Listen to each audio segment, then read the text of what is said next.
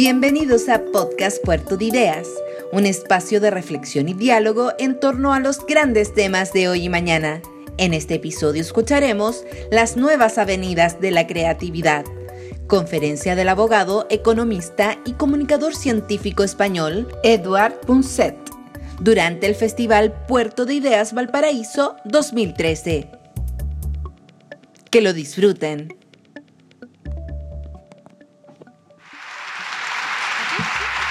Gracias. Oye, lo siento, lo siento por el retraso, pero por una vez no era culpa mía. es, es, una alegría muy sincera el poder intercambiar ah, algunos pensamientos con vosotros. Y en realidad en esta espera, ah, en una habitación contigua, para que llegara el momento de poder hablarnos los unos a los otros, decidí cambiar el, el, comienzo, por lo menos, de mi charla o de mi conferencia. Pensé que era tan bonito, es tan bonita la ciudad, ah, vosotros, el, ambiente, que valía tal vez la pena que os soltara dos o tres de los mejores recuerdos que tengo en la vida de haber encontrado a otra gente. Muy a menudo, eh, sobre todo mis alumnos, me dicen, Eduardo, ¿quién te subyugó ¿Quién te dijo algo que te ha servido luego en la vida? Forever. Para siempre. Y la verdad, la verdad es que antes de empezar mi rollo, me gustaría el recordaros dos o tres, no más, recuerdos de grandes científicos que he tenido que entrevistar a lo largo de casi 20 años para un programa de radio-televisión española que se transmite, creo, por uh, no sé qué, uh, al resto del mundo. Y me preguntaban siempre, oye, dinos alguien, dinos algo que realmente te impresionó. Y os voy a decir uno, dos o tres antes de empezar a hablar sobre la creatividad. Mm, el primero que recuerdo, hace unos diez años o así, se llamaba Ken Nielsen.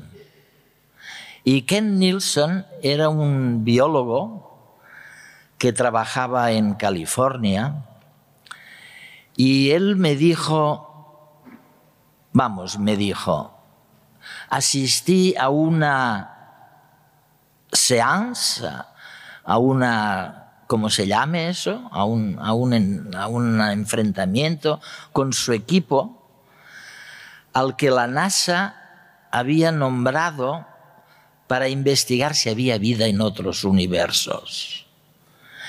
Y Ken oí que les decía, oye, si veis algo rarísimo, si veis algo que no entendéis nada, si veis algo extraordinario, dirigid todos los ordenadores, toda vuestra atención a eso, porque puede ser vida.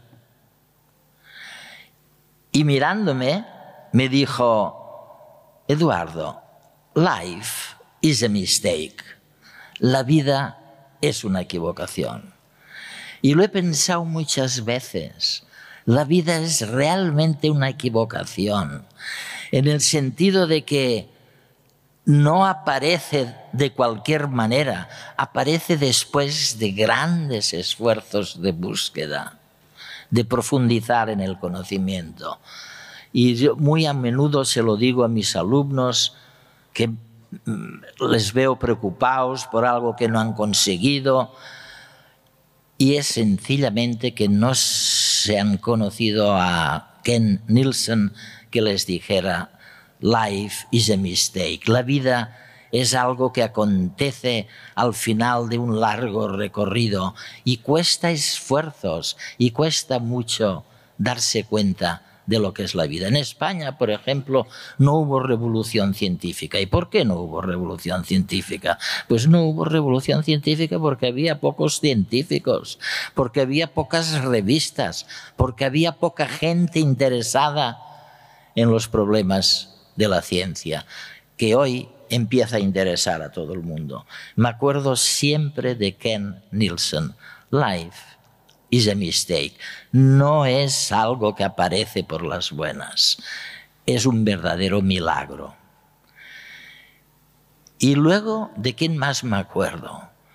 Pues me acuerdo sobre todo de un premio Nobel, Sidney Brenner, sudafricano. Sidney me decía, los que más me han enseñado son los que no sabían nada de lo mío. Y me hizo descubrir que está en la gente, en la gente que no conoces, donde está la fibra del conocimiento que va a transformar tu vida. Sidney Brenner lo tenía clarísimo. En la última vez que le vi, o la penúltima, estaba camino de Japón para estudiar el intelecto de las ranas, porque a sus 80 años seguía interesadísimo en el resto de los animales, entre los que metía a las ranas. Y luego, y luego, y con eso termino, y luego me acuerdo de Gero Missenbach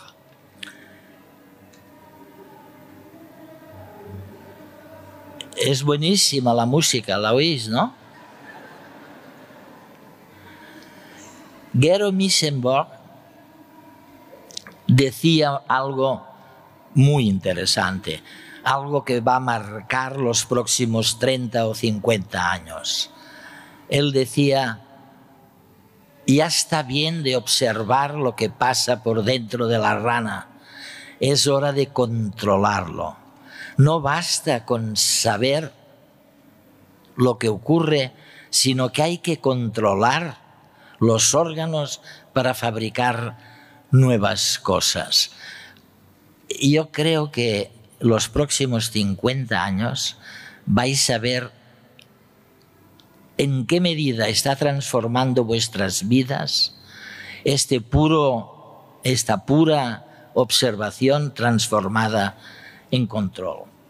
Dejadme que, que empiece ahora mi reflexión sobre las nuevas avenidas de la creatividad.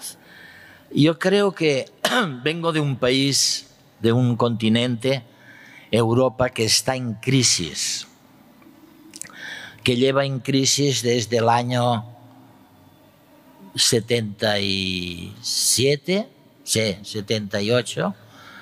No, desde el año 2007. Estamos en el 2000, ¿no? Sí.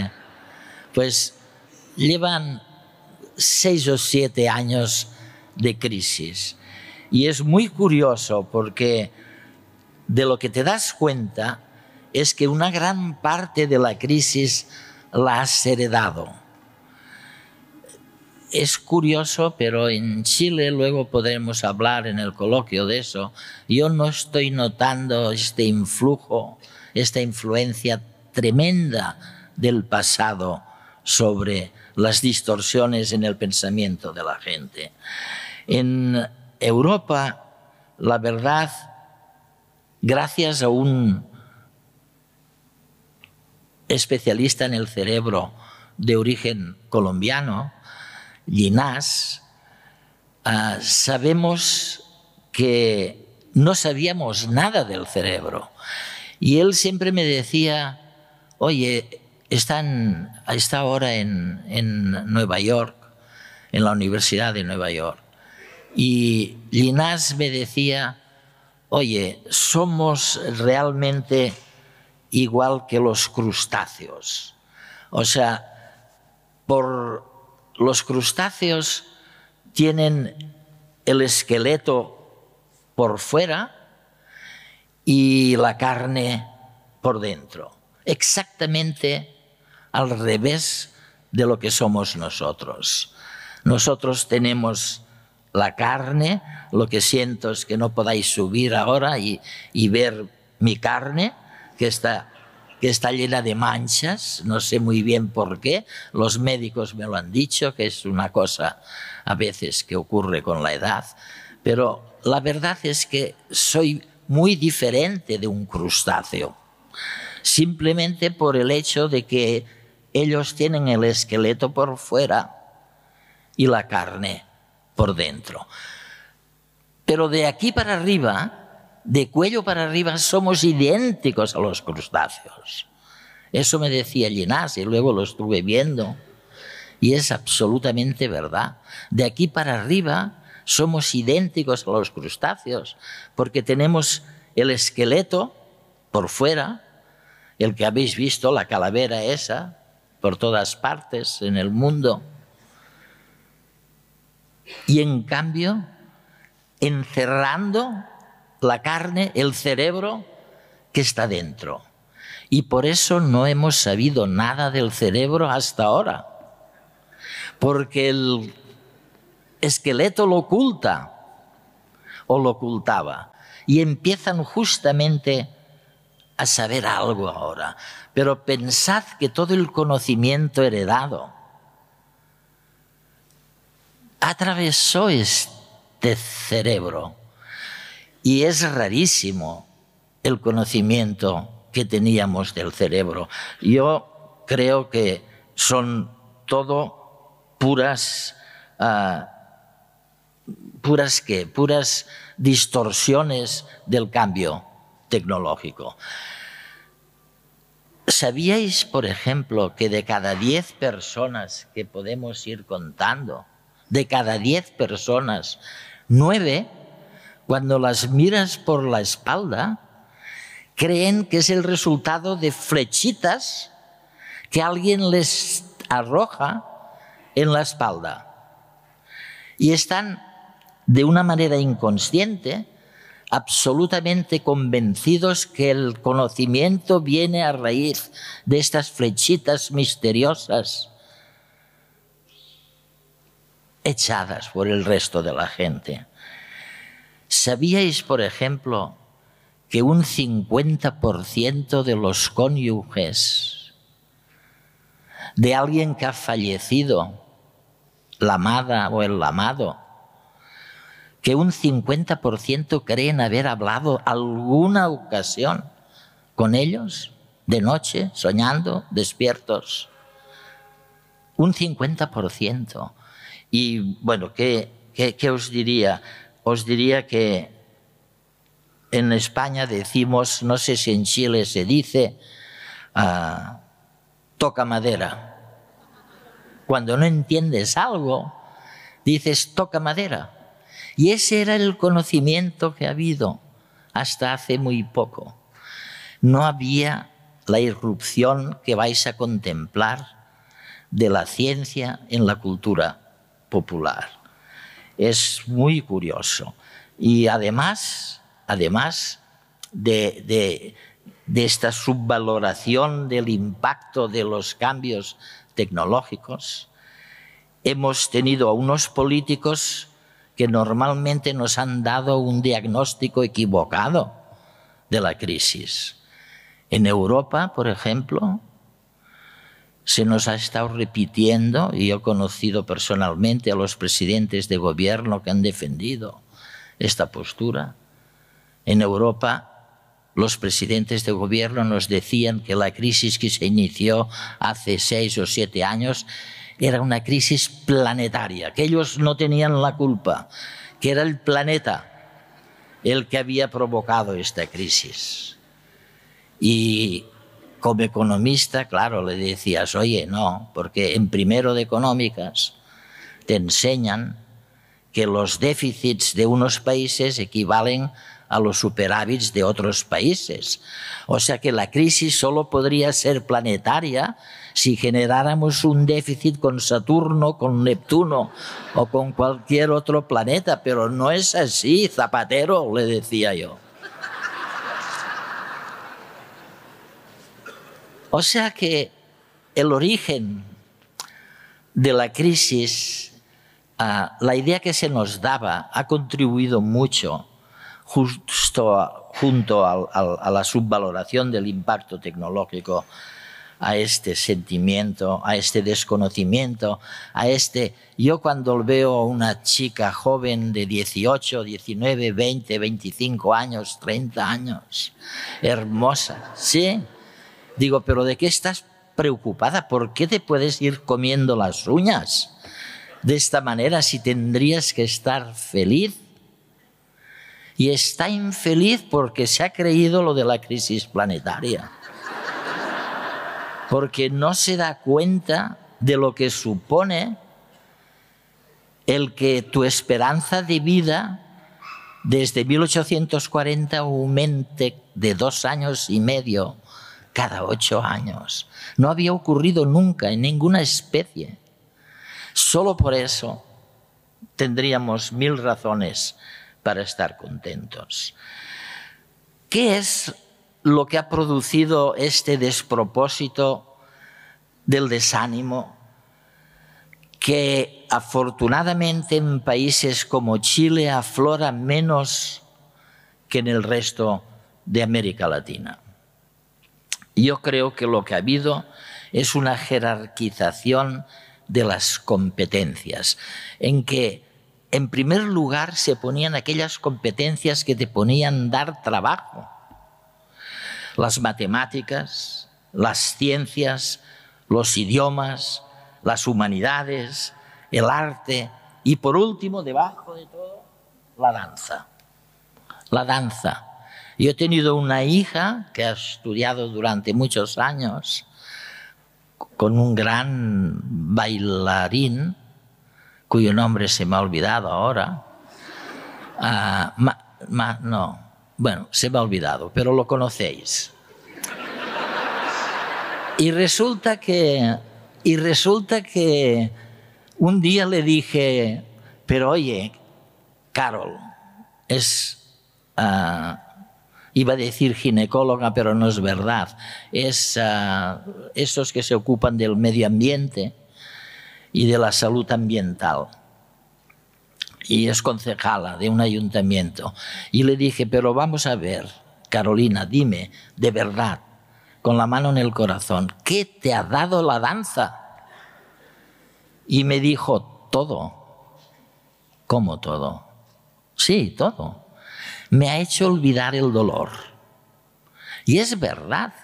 Carolina llegó un momento en que ya no sentía el dolor del tobillo, cuando el pie a base de machacarlo con los pasos de la danza sangraba. Y la verdad es que estuve pensando en matemáticas, en ciencia, en humanidades. ¿Puede haber alguien que sepa igual que Carolina? Pero nadie la va a ganar en olvidarse de su propio dolor a base de profundizar en el conocimiento. Y eso es lo que he aprendido después con los años.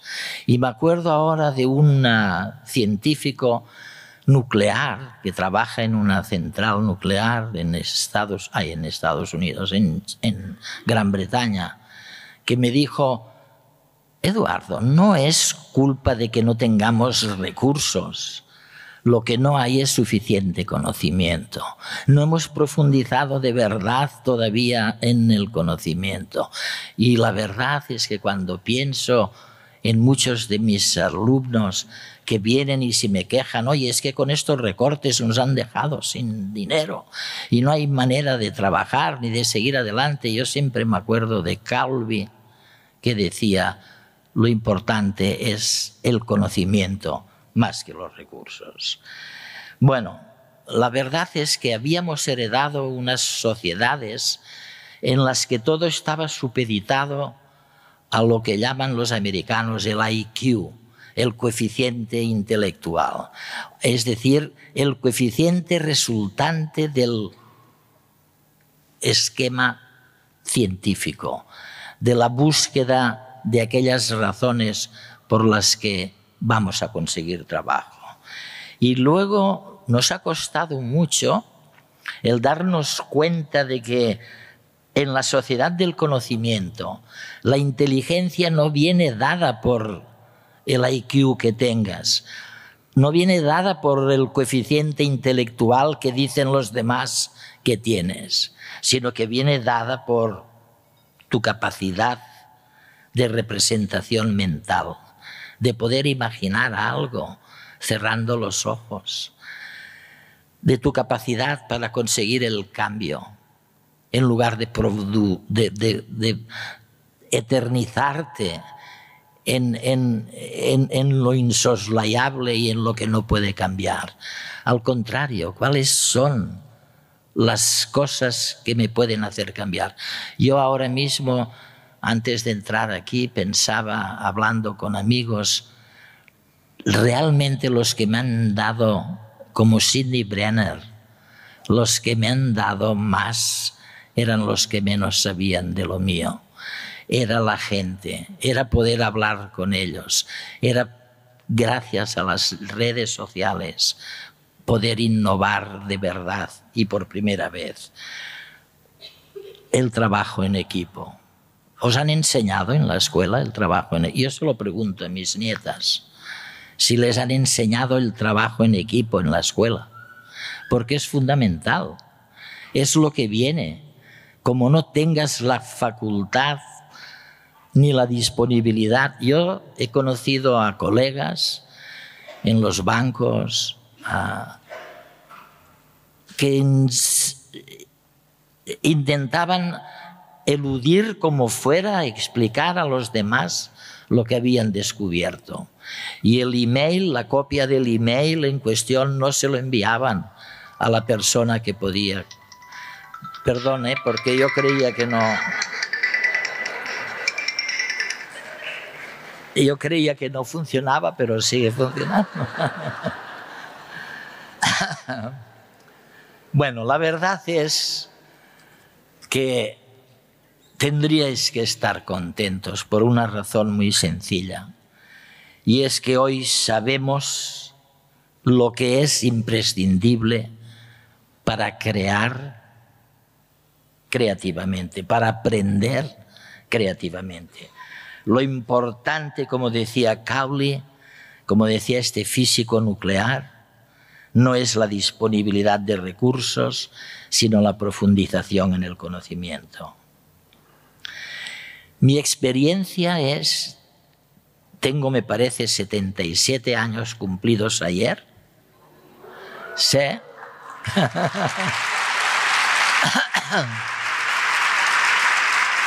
Gracias. Cuando veo amigos míos en un ministerio o en una empresa o en la banca que van siempre con la cara cruzada, enfadados. O sea que no saben conciliar el entretenimiento con el conocimiento. Siempre les digo, oye, vais a llevar a la empresa a la ruina, porque la gente va a llegar un momento en que no os va a hacer ni caso, no os va a escuchar. De la misma manera que yo he aprendido con 77 años de escuela, que llega un momento en que si te olvidas de conciliar entretenimiento y conocimiento, la gente no te sigue, la gente está harta, la gente no sabe ni de qué hablas, ni tiene interés. Mom, me decía una americana, mom, dirigiéndose a su madre, it is not a deficit attention, no es un déficit de atención, it is that I am not interested, es que no me interesas es que no me interesa nada lo que me estás contando. Y una de las cosas he descubierto con los años que es absolutamente imprescindible para aprender creativamente es justamente lo de conciliar entretenimiento y conocimiento. Vale más una amiga, una buena amiga o un buen amigo que un fármaco. No lo digáis a los farmacéuticos eso, pero es verdad. Y estamos descubriendo en la ciencia, en la práctica diaria, que una amiga, un amigo es mejor que un fármaco. Pero por encima de todo, lo que necesitamos es la reforma del sistema educativo y de eso vamos a hablar un poco, si me dais tiempo. Ah, antes, antes me gustaría deciros lo que ha ocurrido. No es tan extraño. En Chile eh, sigue siendo una excepción, pero vais camino de ello. En el resto del mundo hemos generalizado las prestaciones sociales hasta tal punto que el sistema se ha colapsado. Ya no sabemos cómo funciona. Y la única salida que tenemos son las políticas de prevención, aquellas políticas que cuestan menos dinero y que tienen más efecto. Pero por encima de todo está la reforma del sistema aprendido, de lo que llamamos las competencias mal aprendidas.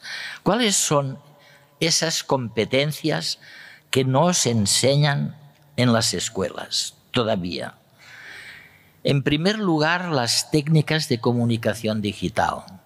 Yo eso recuerdo que cuando se lo decía al presidente de Telefónica Española, me decía, bueno, uh, yo sé que tengo gente, empleados, que están convencidos de que conocen todas las técnicas de comunicación digital, pero no es verdad.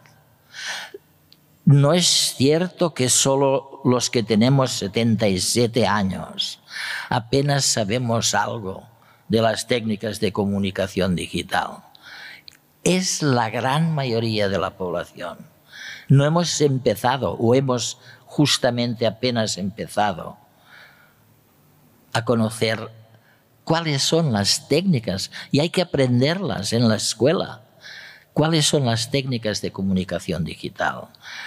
La segunda cosa es concentrar la atención, saber concentrar la atención a pesar de la disparidad de plataformas, de IQs y I don't know what, que, que tenemos. Tenemos que saber, a pesar de esta diversidad de plataformas, tenemos que aprender a concentrar la atención en una cosa determinada, en un momento determinado. Trabajar en equipo es fundamental. ¿Cómo vais a conseguir algo solos? No vais a poder. Yo he vivido en Haití cuatro años, porque hubo un momento de mi vida en que el Fondo Monetario me envió al, me envió de no sé qué en, en el Caribe y el único país que tenía un stand-by era Haití. Y luego lo he hablado con grandes amigos haitianos y estábamos de acuerdo en que no era el colonialismo norteamericano como tan a menudo y tan fácilmente se dice el responsable de la pobreza, sino el vudú. El vudú era el responsable de aquel atraso por la incomunicabilidad de aquella religión que creía que todas las soluciones de un problema estaban solo dentro de sí misma. El resolver los problemas es otra competencia en la que estamos poco acostumbrados. Empezamos a hablar y decimos, yo pienso, yo digo, yo tal. En lugar de hablar, en lugar de profundizar en el conocimiento de los problemas desaprender. Desaprender cuesta muchísimo. Ah, si yo os voy a contar una anécdota que tuve una vez con mis nietas. Estábamos al lado del Mediterráneo comiendo, era verano puro, hacía mucho calor y una nieta cuyo nombre he olvidado, pero que se, que se llamaba algo así como, bueno, no me acuerdo ahora, ah, pero es, es muy inteligente y me dijo de pronto, oye, Abu, porque me llaman Abu de abuelo, ¿por qué te has empeñado en sacarme los hielos de mi vaso? A mí que me gusta tanto el hielo. Y yo me quedé pasmado, sorprendido, porque dije, pero, oye, si no te he tocado tu vaso, ni tu hielo, desde luego. Y lo que había ocurrido es simplemente que el hielo se había fundido en agua. Y ella estaba convencida que yo le quitaba los hielos de su vaso. Y pensé y se lo dije, oye, si creemos, porque lo vemos, que hasta la materia profunda cambia de hielo a líquido, ¿cómo caray no vas a aceptar que tú puedes cambiar de idea? Y se lo quedó pensando un rato y al final me dijo, pues a lo mejor Abu tienes razón. La gente no quiere cambiar. No quiere cambiar sobre todo de idea. Y es fundamental para el cambio de las cosas porque hasta la estructura de la materia cambia. ¿Cómo no va a cambiar el pensamiento? Y luego, y luego hay, hay una cosa que, que está por venir, pero que son máximo 20 años, y son las nuevas competencias. Uh, yo lo he visto en hospitales, en donde hay cantidad de médicos que todavía no se han enterado, y eso que mi padre era médico y le quería muchísimo, pero que todavía no se han enterado de que hay nuevas tecnologías de tipo genético o de, o de tipo celular, terapias celulares, que son nuevas y que hay que aprender, porque sois los únicos que podéis transmitirlas a la gente. ¿Qué es lo que os va a ocurrir los próximos 20 o 30 años. Si me prometéis que no lo vais a decir a nadie más, os lo digo. Lo que va a ocurrir en los próximos 30 años son el resultado de tres grandes experimentos que acaban de efectuarse. El primero sin lugar a dudas, es darse cuenta de que la intuición es mucho más importante que la razón.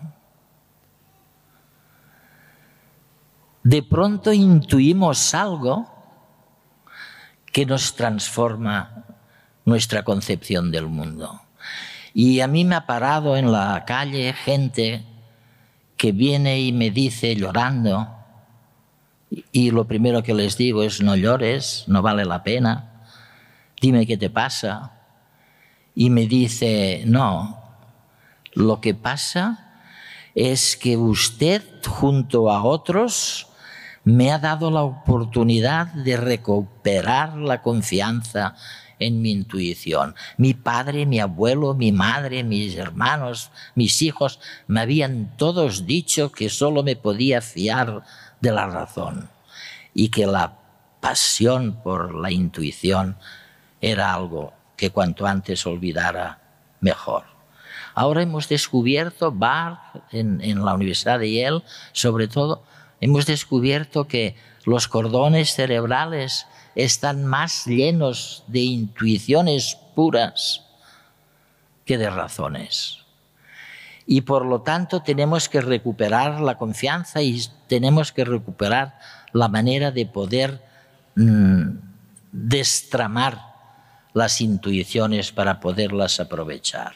Es el primer gran descubrimiento que vais a vivir en el trabajo, en la escuela, a medida que los que mandan lo vayan entendiendo. La segunda, la segunda cosa también es el resultado de un experimento que se hizo en Inglaterra con ah, los taxistas de Londres. Se descubrió una científica londinense, descubrió que, bueno, ¿qué descubrió? Que ahora se me ha olvidado. Ah, descubrió descubrió que el hipocampo, es decir, que el órgano ubicado para la memoria, era mayor, tenía un volumen mayor en los taxistas que en el promedio de los ciudadanos de Londres. Y se pasó cinco años estudiando este fenómeno. ¿Por qué caray los taxistas de Londres tienen el volumen del hipocampo es mayor que el del promedio de los ciudadanos de Londres. Y al cabo de cinco años llegó a la sencilla conclusión de que los taxistas de Londres se enfrentan con un ideario, con un, ¿cómo se llama eso? Ah, con un callejero tan complicado que no tienen más remedio que poner músculos y poner los codos, estudiando años para poder pasar el examen que te da el título de taxista de Londres. Esto ha sido un experimento mm, de, unas consecuencias inenarrables, grandiosas, ah, porque lo que nos ha devuelto es la capacidad la posibilidad de controlar nosotros lo que nos está pasando por dentro. Ha sido la primera vez en donde hemos palpado que era más importante la intuición que la genética. Y luego, y luego ha habido una persona que conozco, un científico, Michel que está este en Columbia University, que lleva más de 20 años trabajando con niños entre 4 y 10, 12 años. Y es lo que yo llamo la ventana del tiempo. O sea, no solo hoy sabemos que la intuición es importantísima y que no podemos seguir descuidándola.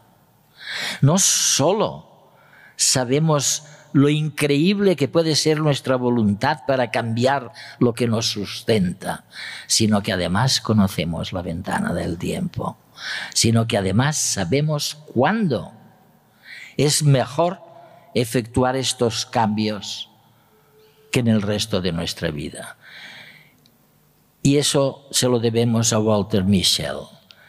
Él cogió a estos niños y niñas entre cuatro y diez años y les decía, les decía la maestra, mira, te dejo un marshmallow, un caramelo, encima de tu pupitre, porque yo tengo que salir de la clase durante un cuarto de hora. Pero si cuando vuelvo has sido capaz de resistir a tus instintos más primarios, y no te has comido el caramelo, te voy a dar un segundo caramelo. Y claro, yo he filmado estos, ah, estos hechos. Y entonces ves a una niña que para no ver el marshmallow se da la vuelta y se queda mirando para la pared porque es la única manera de resistir la tentación. Una de las cosas que descubrí es la importancia de las...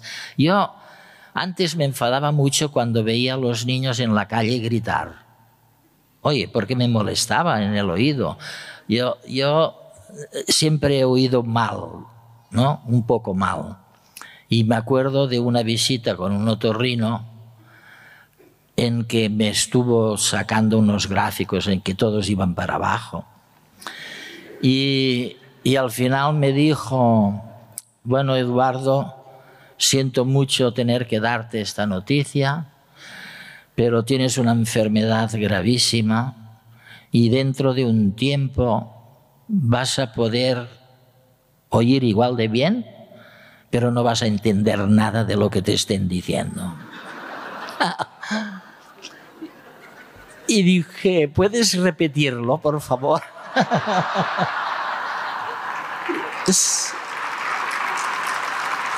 Aquellos de vosotros que son otorrinos saben de qué estoy hablando, porque él me explicó muy bien que efectivamente hay algo que se produce con el entendimiento y la separación entre vocales y consonantes que hace, que es responsable de que efectivamente oigas igual de bien, pero no entiendas nada de lo que te están diciendo. Y yo le dije, pero vamos a ver, doctor, lo que me estás dando como una mala noticia es una buenísima noticia. Me estás diciendo que voy a oír bien igual que ahora, pero que no me voy a enterar de lo que está diciendo el resto de la gente. Bueno, la ventana del tiempo. Y había el, el goloso que en cuanto la maestra cerraba la puerta, en, su ausencia de 10 o, 15 minutos, cogía el marshmallow, lo comía o lo lamía y lo volvía a dejar para que no lo notara nadie. El, el hecho es que este fenómeno, este experimento, se ha continuado con los hijos de aquellos hijos. Y resulta que efectivamente el que cogía el marshmallow y lo lamía y lo volvía a dejar para que no lo notara nadie, pues resulta que cuando llegaba la adolescencia, en promedio, caía más fácilmente en el consumo de drogas. Y en cambio, la niñita que se daba la vuelta para no ser, vamos, para, para que sus instintos no mandaran, era la que en la adolescencia sabía hacer frente a cantidad de... ¿Cuál es, cuál es el mar de fondo pues, de todo esto? Ahora los científicos han empezado a estudiar por qué ocurre todo eso, por primera vez en la historia del mundo. Ahí hay una cosa que llaman el elemento. El elemento es aquello que te hace vibrar cuando lo haces, que estás tan bien, estás tan feliz con lo que estás haciendo. Yo recuerdo que los sábados por la mañana, y por aquí está Ana María, que estaba en Washington con su marido entonces, los sábados por la mañana me gustaba irme a mi despacho en el Fondo Monetario Internacional para terminar las tablas, las cuentas de Uruguay o de Chile. Y yo me preguntaba muchas veces, ¿qué es lo que te hace de verdad estar tan bien un sábado por la mañana cuando no hay nadie en el garaje ni en tu despacho pululando. Y el que ha estudiado mejor esto, que se llama Robinson, Ken Robinson, es una persona que lo que dice, y eso tomad nota, gratis, ¿eh? porque os lo doy gratis, decía, es muy importante localizar cuál es vuestro elemento, pero más importante que descubrir cuál es vuestro elemento es darse cuenta de que tienes que controlarlo, de que solo profundizando en su conocimiento podrás controlarlo y por lo tanto sacar partido. Cuando me vienen mis alumnos y me dicen, oye, es que todavía no sé cuál es mi elemento. Y él digo, no te preocupes, acuérdate simplemente que cuando lo descubras tienes que controlarlo. Porque es el control de este elemento lo que te hace ver el mundo tal como es. Es lo que en los próximos 20 años, en los próximos 10 años, lo que veréis como más importante no es tanto repartir la riqueza, que es importante, que es muy bueno, como saber repartir el trabajo. ¿Qué vais a hacer con los 30 años de vida redundante que yo tengo? Vais a tener que aprender como están aprendiendo grandes científicos alemanes, a repartir el trabajo. Lo que hará falta es repartir el trabajo. Y eso lo que hace falta, lo veréis enseguida, es darse cuenta de que hay que hacer lo contrario de lo que decía Marx, de lo que pensaba acertadamente Marx cuando decía, hablando de los monetaristas, sabéis cada vez más de menos hasta que lo sabéis todo de nada. No cabe ninguna duda de que tendréis que tener varias carreras, varias competencias. Tendréis que tener la facilidad de adaptaros a cosas que son muy distintas. Eso, eso es lo que me hace pensar que cualquier tiempo pasado, hay un poeta español descubierto ahora, ¿eh? que se llama Jorge Manrique, creo que era del siglo XIV. Sí, que él decía cualquier tiempo pasado fue mejor. Bueno, pues yo digo exactamente lo opuesto. Cualquier tiempo pasado fue peor. El pasado está lleno de agridulces, está lleno de crímenes, está lleno de torturas, de sufrimiento. Cualquier tiempo pasado, y hay un americano Steve Pinker, un neurólogo americano, psicólogo, que ha estudiado a fondo en la historia del mundo la evolución del sufrimiento, del dolor. Y se da cuenta que incluso en el siglo XX, cuando hubo las dos guerras mundiales, incluso entonces, resulta que la esperanza de vida aumentaba de dos años y medio cada ocho años. Es muy importante darse cuenta de que realmente mm, no hace falta sufrir todo lo que nos han dicho. Lo que hace falta es que tu elemento sepas cuál es y que le dediques a él lo suficiente para controlarlo. Las redes sociales, eso es una historia que he vivido ah, de cerca conociendo, ¿ves? Los niños es algo maravilloso, porque toda la creatividad está en los niños. Y, yo lo he visto con mis nietas, eso. O sea, a medida que van creciendo, las vamos metiendo en el hormiguero de la sociedad constituida y van perdiendo esta familiaridad, esta sencillez ah, que, tenían antes. Bueno, pues en este sentido ha habido un... Es que ahora intentaba acordarme del nombre y no me acabo de acordar, pero vosotros os acordaréis. es un mono ah, en, el parque que, tiene colores blancos y, chillones y, que es simpaticísimo. Y, fue un, un simiólogo catalán Jordi Soletura el que lo introdujo en Barcelona. Si habéis ido al parque de Barcelona, os acordaréis enseguida que hay un mono rarísimo. Uh, ¿Cómo sabéis cómo se llama? ¿Cómo? Exactamente. Sí.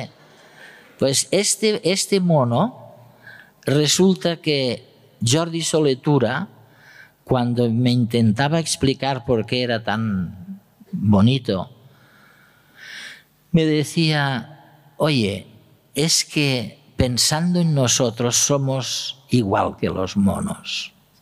O sea, somos un poquito mejor, pero muy poco mejor. Fundamentalmente somos igual que el resto de los monos, que el resto de los animales. Y yo me acordaba, y se lo contaba él, de una gran artista española, muy guapa, que un día me dijo, Eduardo, yo no soy descendiente de los monos. Y yo le dije enseguida, no, tú eres descendiente de la mosca de la fruta Porque, y no me lo perdonó, no sé todavía por qué, pero el, la mosca de la fruta tiene un, un sistema de memoria muchísimo más desarrollado que el de los monos. Y es por eso que hay tantos, entre ellos Gero Missenborg, que os hablaba antes, que ha estudiado la mosca de la fruta. Bueno, Jordi Soletura era de los que estaban convencidos de que la diferencia con el resto de los animales era ligera, era prácticamente inexistente. Es cierto que los monos se hacen los zapatos un poquito mejor, que llevan umbrelas, paraguas, que tienen dos o tres cosas mejores que nosotros, pero somos muy parecidos. Y en cambio, cerca de aquí, yendo por la misma costa, hasta arriba, hasta California, encontraréis un científico que se llama Gazzaniga, neurólogo, que era mago en su juventud, buenísimo. Y él me decía, Eduardo, somos absolutamente distintos. Y yo le decía, pero ¿cómo me puedes decir que somos absolutamente distintos? Hace unos años me decías, igual que Jordi Soletura, que éramos idénticos. Dice, porque ahora tenemos las redes sociales.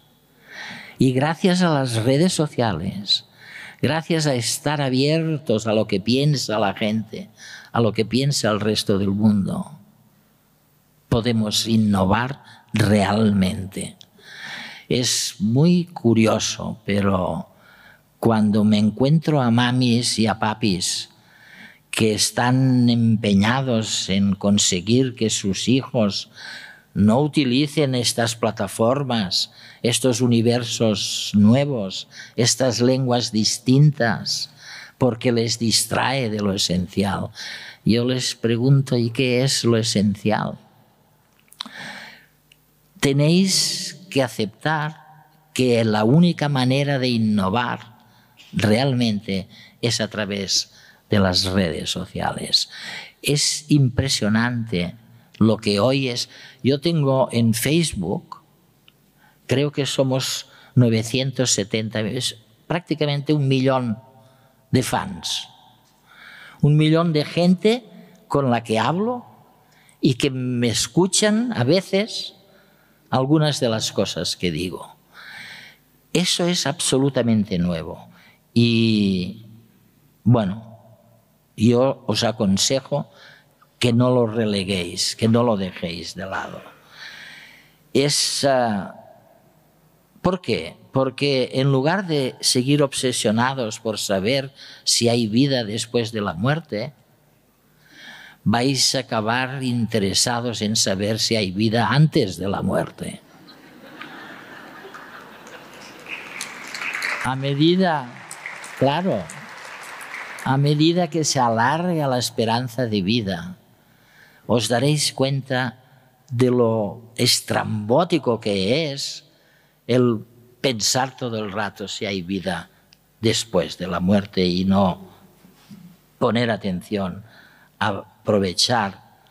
Mira, hay una, hay una, una prueba que se ha hecho en los laboratorios de han medido lo que era la ansiedad, o sea, el grado de ansiedad de una madre en su momento prenatal.